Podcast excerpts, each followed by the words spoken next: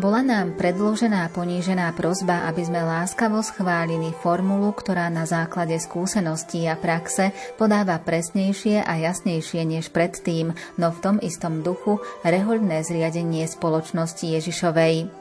Uvádza sa v apoštolskom liste pápeža Juliusa III. Expošit debitum z 21. júla 1550. Ešte predtým sa spôsobom života Ignáca z Loyoli a jeho spoločníkov zaoberal pápež Pavol III. v apoštolskom liste Regimini Militantis Ecclesiae z 27. septembra 1540 čo všetko predchádzalo založeniu spoločnosti Ježišovej. Viac nám o počiatkoch spoločnosti Ježišovej porozpráva rektor jezuitského kostola Najsvetejšieho spasiteľa v Bratislave, Páter Milan Hudaček.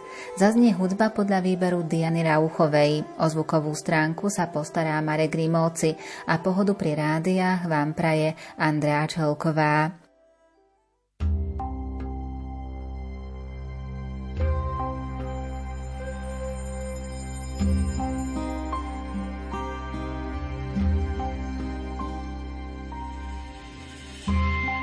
Tomad, Señor, y recibid.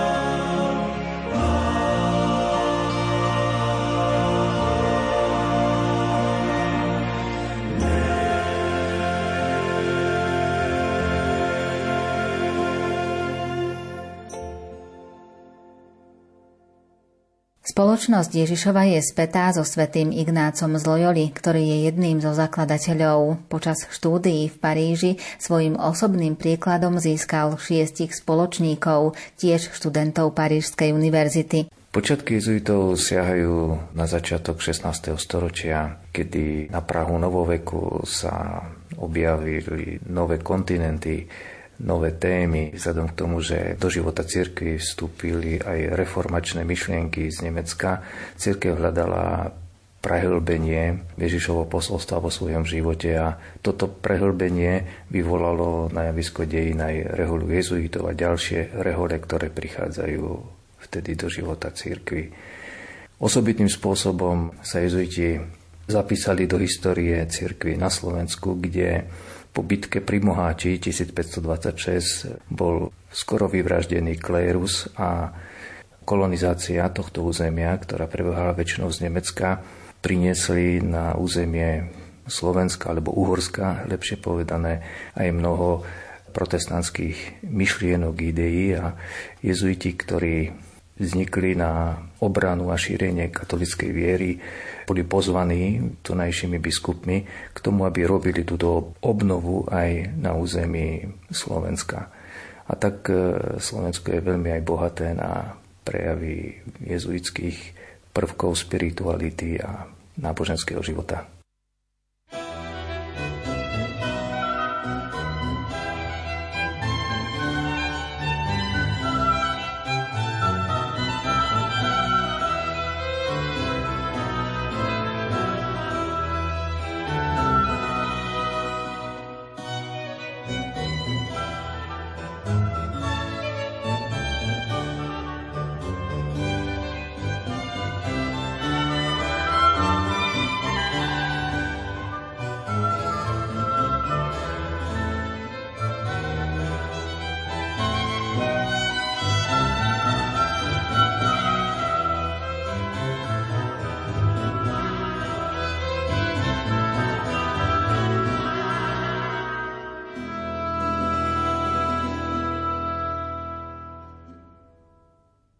Jezuitská rehoľa s oficiálnym názvom Spoločnosť Ježišova vznikla schválením pápeža Pavla III. 27.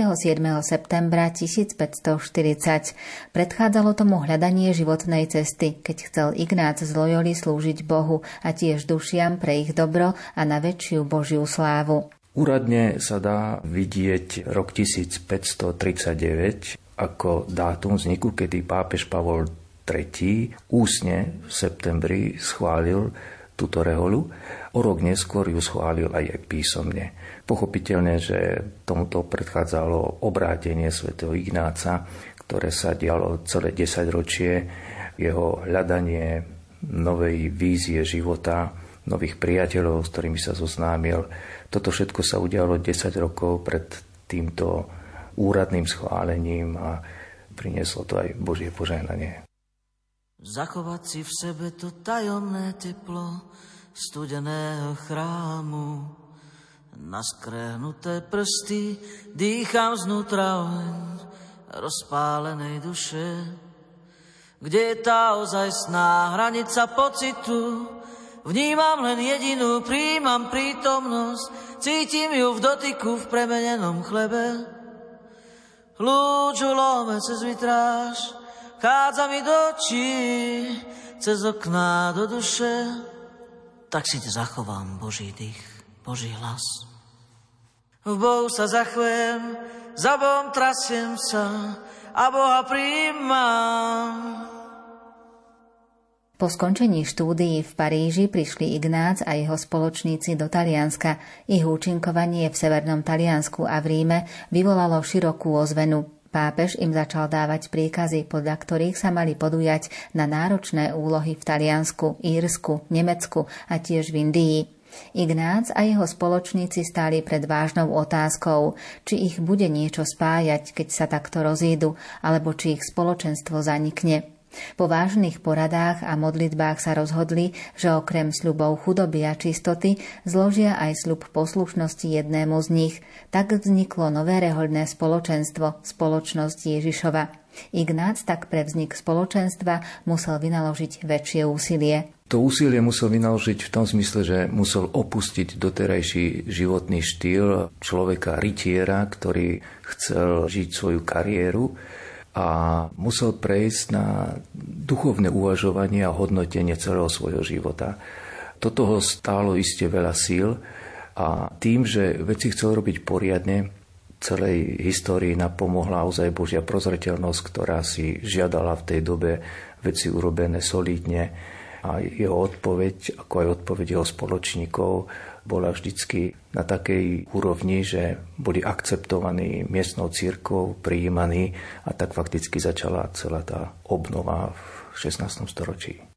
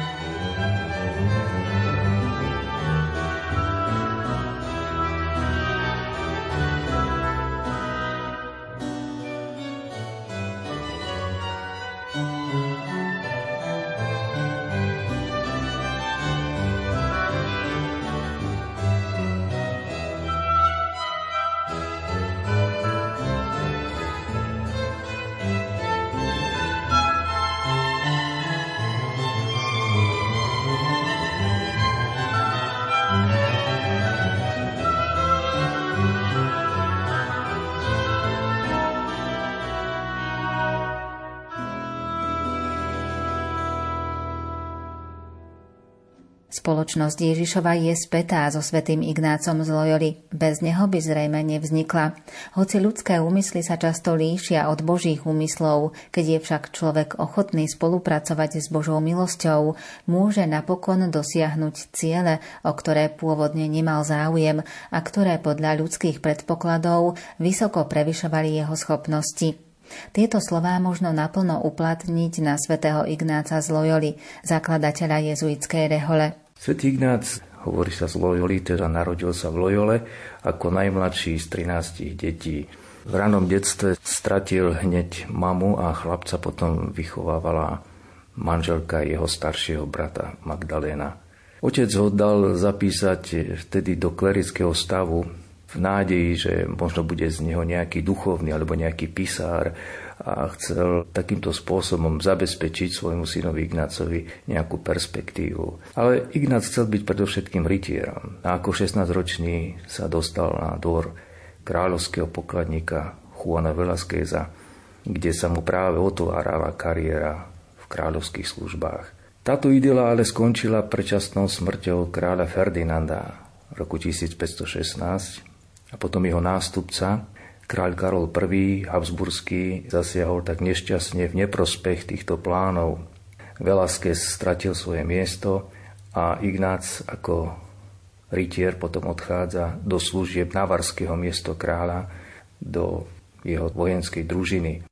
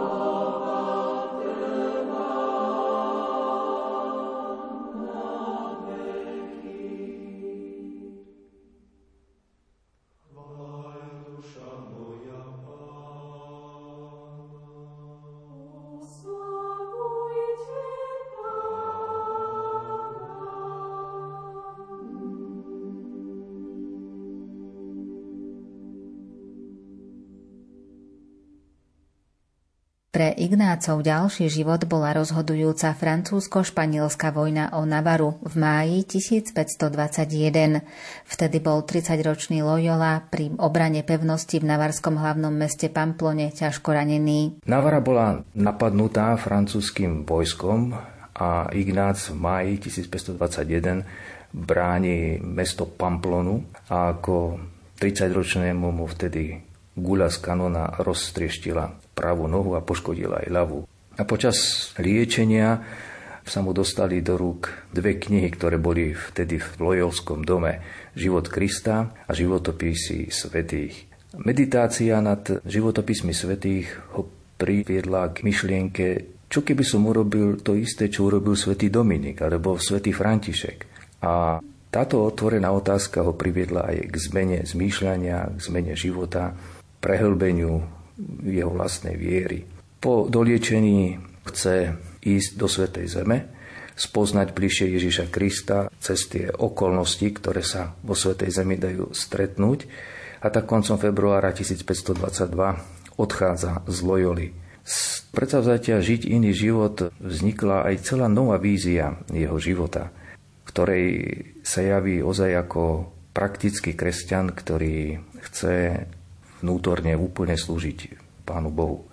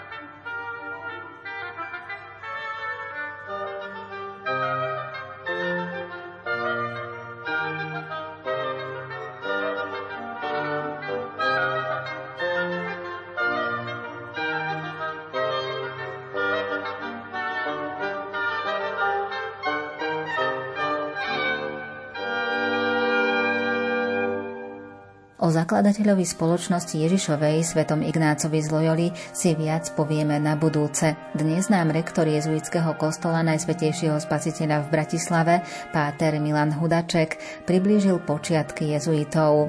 Zaznela hudba podľa výberu Diany Rauchovej. O zvukovú stránku sa postaral Marek Grimovci a za pozornosť vám ďakuje Andrea Čelková.